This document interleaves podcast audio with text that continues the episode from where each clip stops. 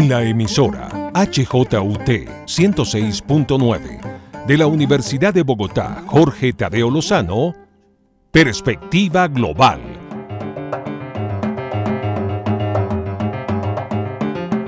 Un análisis a todos los cambios y retos que el siglo XXI le plantea al mundo. Presenta y dirige Doris Ramírez Leighton, experta en relaciones internacionales e investigadora de Asia-Pacífico.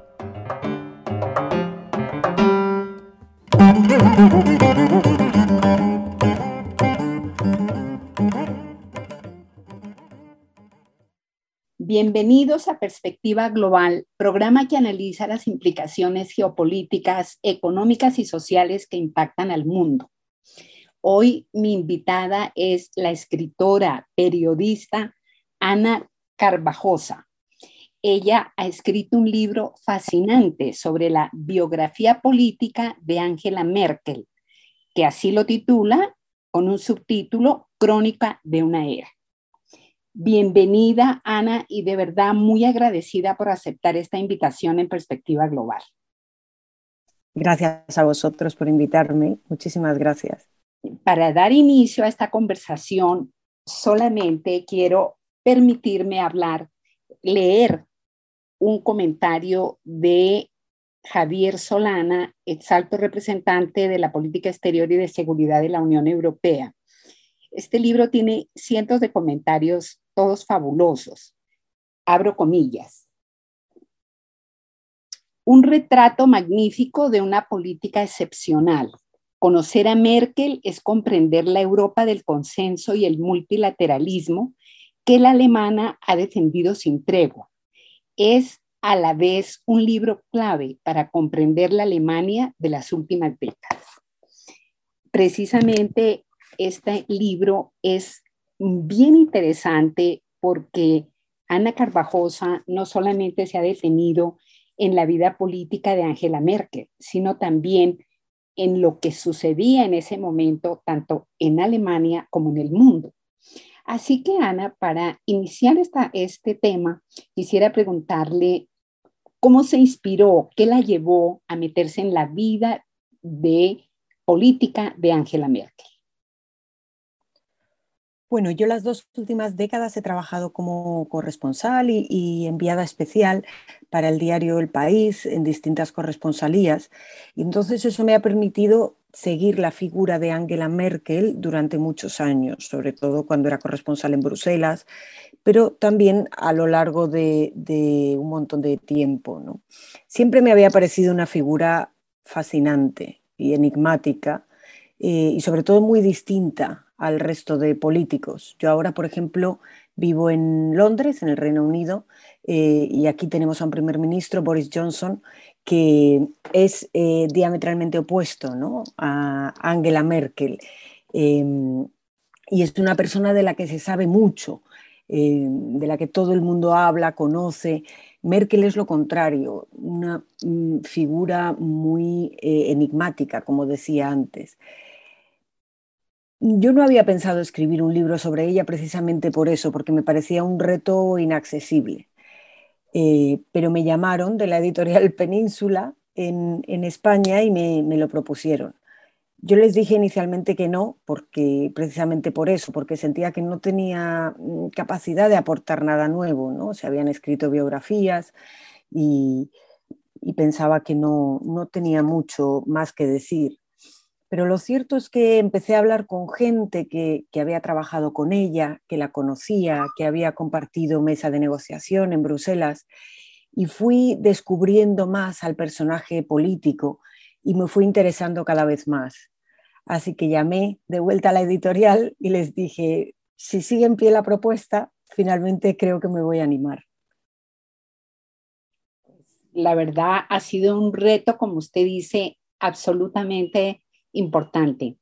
Ana, dentro de las cualidades de Angela Merkel como política, ¿cuáles son las que más admira y cree usted que la llevaron a ser una de las eh, políticas más destacadas a nivel global a Angela Merkel? Es cierto que hablando con todas esas personas que han trabajado con ella, algunas en, la primera época de su carrera política, otras más tarde. Em,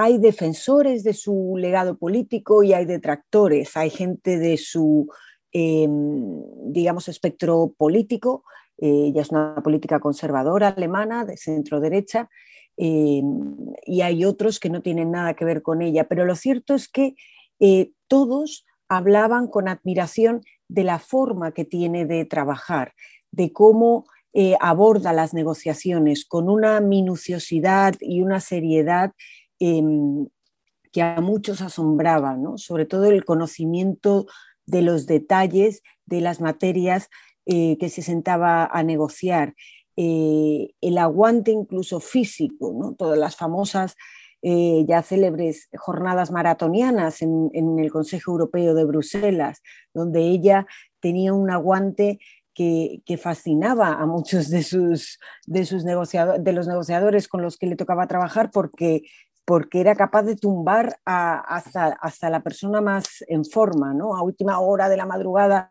ella eh, mantenía una lucidez impresionante.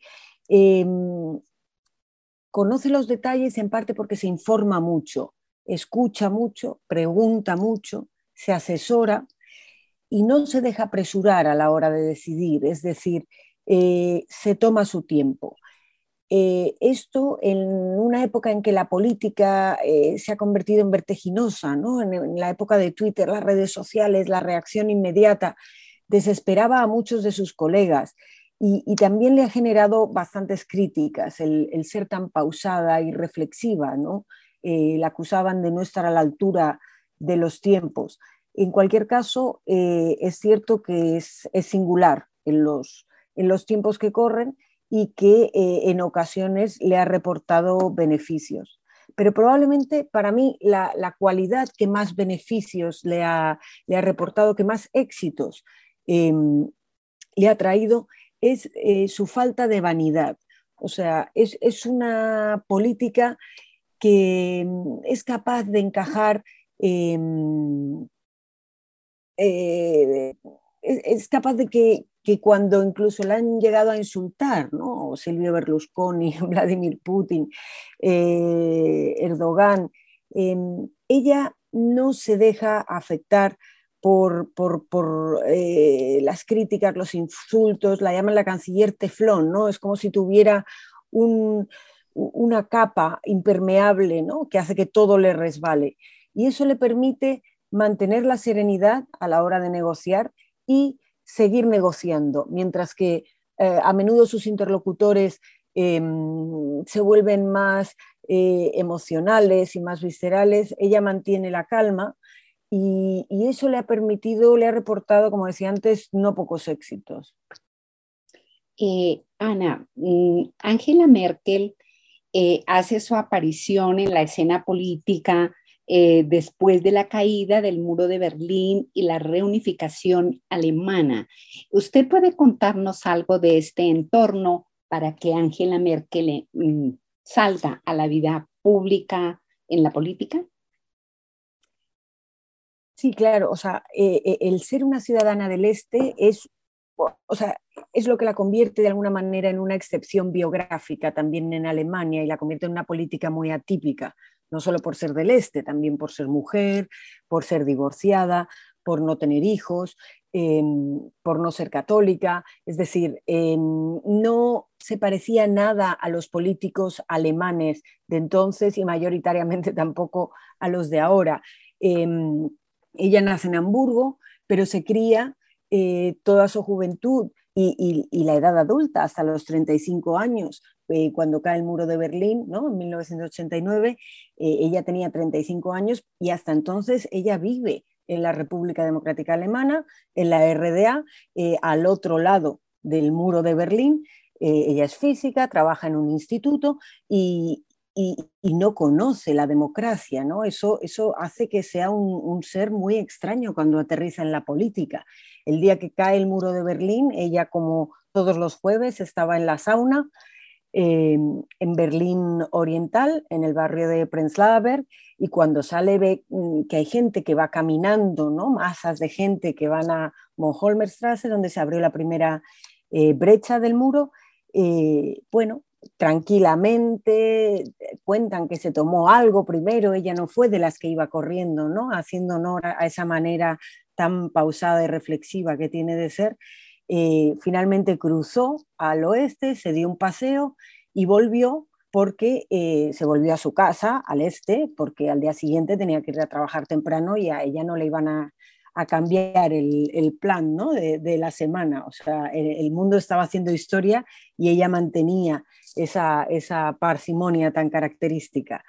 Em, las semanas y los meses que siguieron a la caída de Berlín fueron de una tremenda efervescencia ¿no? política eh, entre la población del este, que, mm, de repente se había abierto a una nueva realidad y pensaban, eh, bueno, lo, que me cuentan ¿no? de cómo se vivió eh, ese periodo es que pensaban que todo era posible, había, había como digo, una efervescencia mágica ¿no? en, en el ambiente y ella, que, nunca se había planteado dedicarse a la política, pero mm, a través de un amigo con el que trabajaba, acabaron yendo a varios partidos a ver eh, qué pinta tenían y qué proponía cada uno y qué decían, y acabó en uno muy pequeñito que se llamaba Despertar Democrático y que terminaría fundiéndose con, la CDU, con el centro derecha, que ha sido su partido hasta, hasta ahora. ¿no? Pues es muy interesante la llegada de Angela Merkel a la política. Em, para pasar a otro tema de la propia Angela Merkel, eh, quisiera em, comentarle, con la entrada de cientos de migrantes ucranianos a Alemania hoy por la guerra de Rusia a Ucrania, ¿cree que la sociedad alemana, sobre todo los contradictores de Angela Merkel, ya son conscientes de la compasión que tuvo la política, o sea, Angela Merkel, para los solicitantes de asilo sirios en 2015. ¿Usted cree, Ángela, eh, Ana, perdón, que hay diferencias entre los ucranianos que entran ahora y los sirios que entran en ese momento, teniendo en cuenta que en Berlín pues es un cóctel, hay de todas las nacionalidades, pero en ese momento, en 2015, Angela Merkel fue altamente criticada. ¿Usted cómo ve esta diferencia en, el recibimiento que han hecho a los ucranianos y lo difícil que es para africanos, eh, gente del Medio Oriente, incluso latinos que llegan a Europa en general? Sí, yo creo que ha sido muy diferente porque en 2015, cuando a partir de 2015 llegó más de un millón de, demandantes de asilo a Alemania, eh, no había una unidad europea entre los países de la UE, sobre todo los países del este, Hungría, Polonia, se, se, oponían frontalmente a la entrada de estos refugiados. Eh, y ahora, sin embargo, vemos una unidad eh, europea y de apoyo a Ucrania y a la, y a la acogida de refugiados.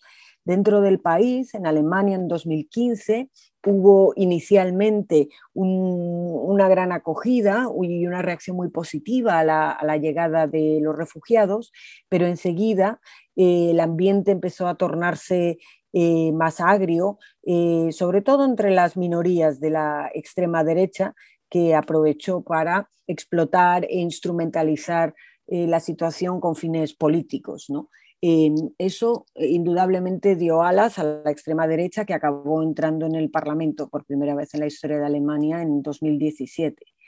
Em, pero transcurridos siete años desde entonces, lo cierto es que em, todos esos eh, pronósticos agoreros de que el país iba a estar sembrado de atentados terroristas y todas esas vinculaciones entre inmigración y, terrorismo y toda esa xenofobia eh, no, se han cumplido, ¿no? No solo eso, sino que la integración con sus altibajos, por supuesto, eh, sigue buen curso, ¿no? sobre todo, por ejemplo, los datos de la integración en el mercado laboral en un país en el que además hay una acuciante falta de mano de obra.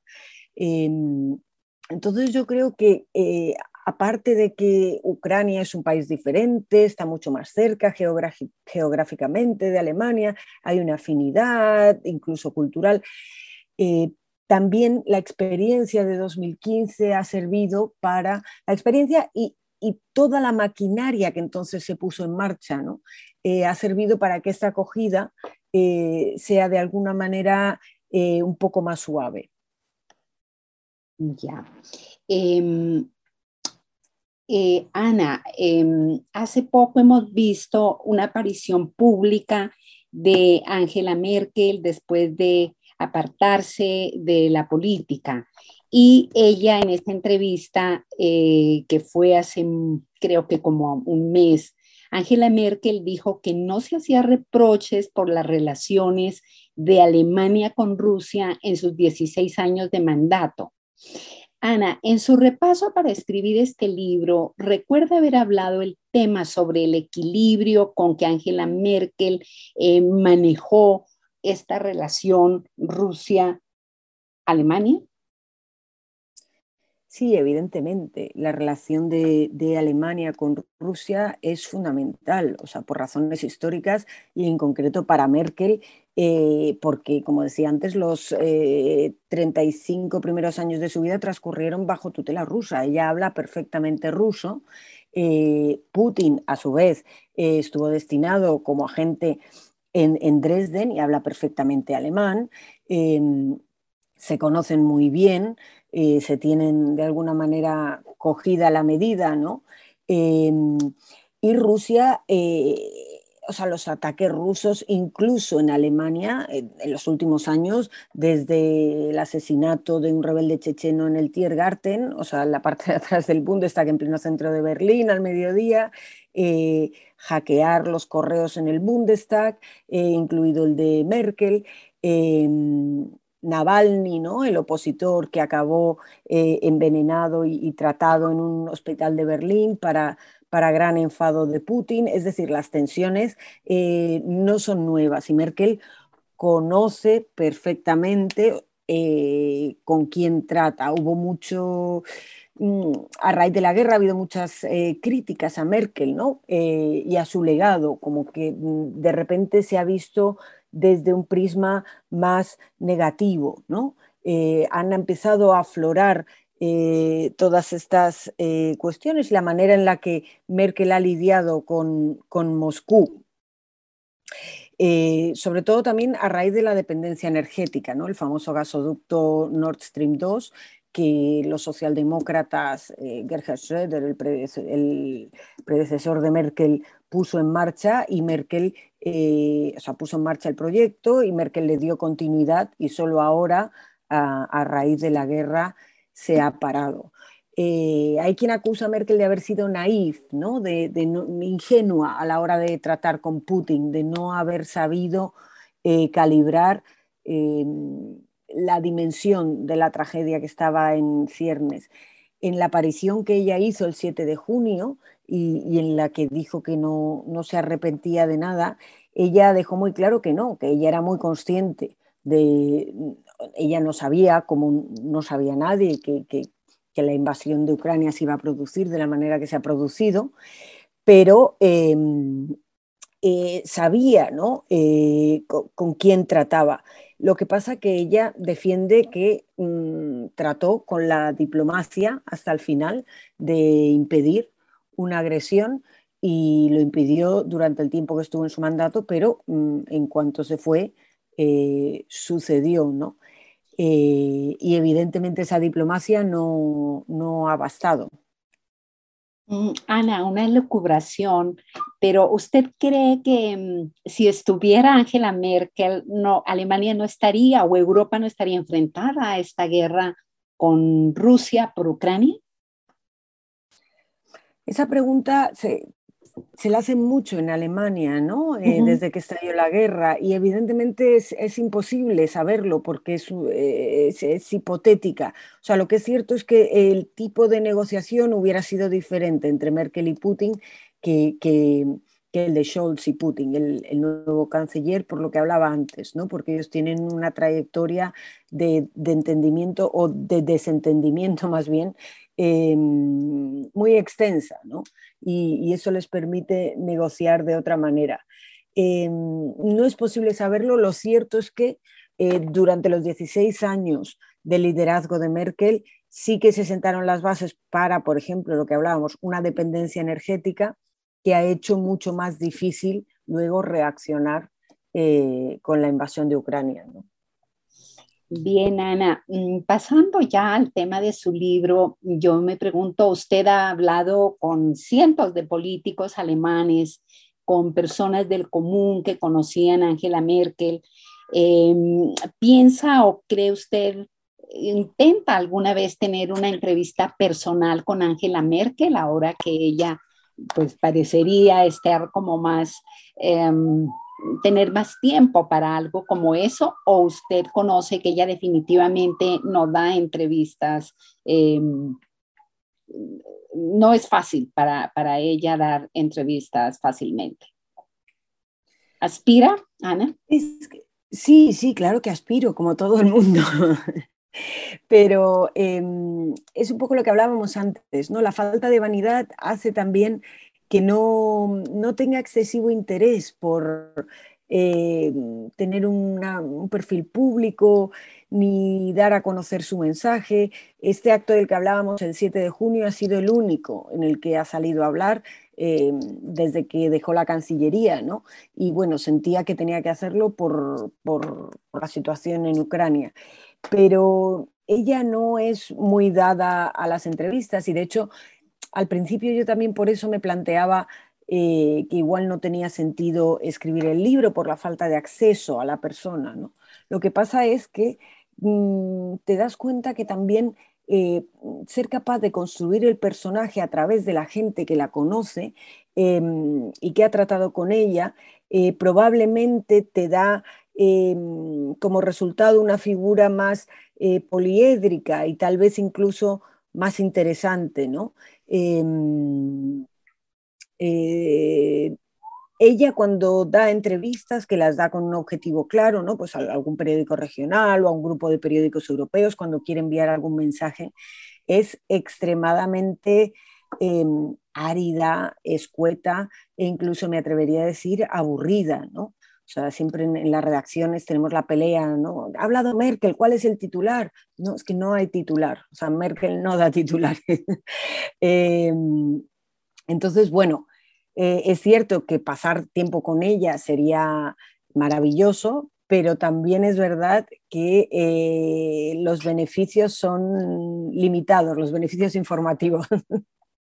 Posiblemente, pero veo que lo intentará porque después de este gran conocimiento que Ana tiene sobre Alemania y sobre el personaje, sería muy interesante. Eh, para terminar esta conversación, que desafortunadamente eh, el tiempo corre, quería preguntarle, Ana, usted dedicó este libro a las periodistas. ¿Tiene algún objetivo esta dedicación? Sí, yo creo que, es importante em, visibilizar y valorar el trabajo de las compañeras, ¿no? porque sobre todo en el ámbito del periodismo internacional y de seguridad y de defensa, a menudo em, muchas compañeras que hacen un trabajo muy valioso em, han estado invisibilizadas o por lo menos no han tenido la relevancia que han tenido sus compañeros, ¿no? O sea, a menudo cuando se recurre a expertos, pues eh, es mucho más frecuente eh, recurrir a ellos. Y yo a lo largo de mi carrera y de mis corresponsalías me he encontrado con excelentes compañeras, ¿no? Que sin embargo no conocía porque públicamente eh, no tienen esa relevancia. Entonces, bueno, a mí me, mm, yo quería rendirles ese pequeño homenaje, ¿no? Y, ahora además em, estamos, hemos organizado una asociación con más de 200 eh, corresponsales de habla hispana que nos dedicamos a los temas internacionales. La asociación Contamos el Mundo. Y, bueno, estamos también hablando mucho de, de todos estos temas, ¿no? que yo creo que son muy importantes y sobre todo estamos ayudándonos entre nosotras. Muy valioso, Ana. De verdad, quiero darle las gracias de nuevo por aceptar esta invitación. hemos terminado esta conversación con Ana, pero no será la primera. Espero que eh, volver a tenerla, tener la suerte de volver a tenerla en perspectiva global. Ana Carvajosa es licenciada en Derecho por la Universidad Autónoma de Madrid, tiene un posgrado en Relaciones Internacionales y Medio Ambiente en la Universidad de Boston, tiene un máster en Periodismo en la Universidad Autónoma de Madrid con el país y como ella comentó, ha sido eh, corresponsal en muchas latitudes eh, del país. Además de este libro, Ángela Merkel, Crónica de una era, em, Ana Carvajosa tiene, es autora de otro libro que se llama Las tribus de Israel, que en otro momento espero nos cuente sobre ese libro. Muchas gracias de nuevo, Ana. Muchas gracias a ti por invitarme. Gracias por su sintonía en la HJUT 106.9. Soy Doris Ramírez Leighton en la realización y dirección de Perspectiva Global. Feliz fin de semana para todos.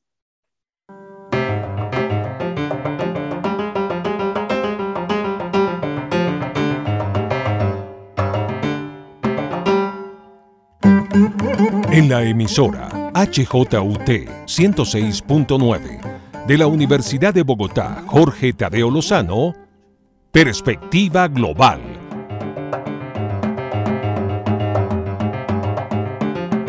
Un análisis a todos los cambios y retos que el siglo XXI le plantea al mundo. Presenta y dirige Doris Ramírez Leighton, experta en relaciones internacionales e investigadora de Asia-Pacífico.